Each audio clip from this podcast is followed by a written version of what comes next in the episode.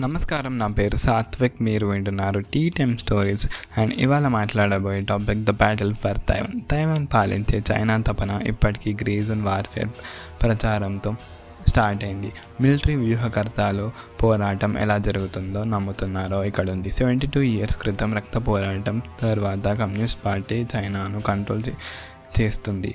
ఓడిపోయిన Nationalist government తైవాన్కు పారిపోయింది. Island control చేయాలనే బీజింగ్ కోరిక నిరాశపరిచింది. అప్పటి నుండి చైనా అమెరికాకు ఆపోనెంట్ అయ్యింది. తైవాన్ వాషింగ్టన్ హెల్ప్ తీసుకొని డెమోక్రసీ మరియు హైటెక్ పవర్ హౌస్ వికసించింది. ఇప్పుడు డికేట్స్ తర్వాత మళ్ళీ ప్రాబ్లం స్టార్ట్ అయింది. ఈ లాంగ్ రన్లో కాంపిటీటర్పై తైవాన్ ఎప్పటికీ వార్ సాగుతుంది.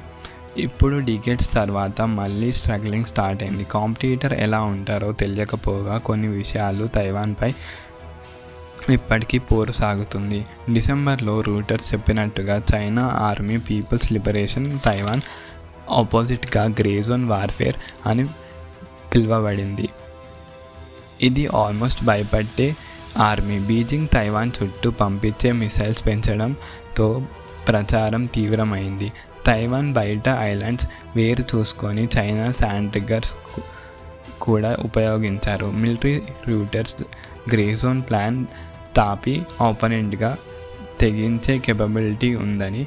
కానీ ఐలాండ్ బలము పడిపోవచ్చు లేదా ఫ్యూచర్లో చైనా యుఎస్ జపాన్ మరియు ఆస్ట్రేలియా ప్లానర్లు బీజింగ్ ఐలాండ్ని ఆక్యుపై చేయడానికి దాని నేబర్ కంట్రీస్ తైవాన్ మరియు అమెరికా ఎలా ఆక్యుపై చేయొచ్చో ప్లాన్స్ చేయొచ్చు. థ్యాంక్ యూ అండ్ ఇలా కొత్త కొత్త కంటెంట్స్ని సపోర్ట్ చేయండి. అండ్ ఈ కంటెంట్ ఇచ్చింది అవినాష్ శర్మ. అండ్ మిగతా క్రెడిట్స్ అన్ని నేను డిస్క్రిప్షన్లో పెడతా. And thanks for supporting signing off TTS tea time stories this is Satvik take care bye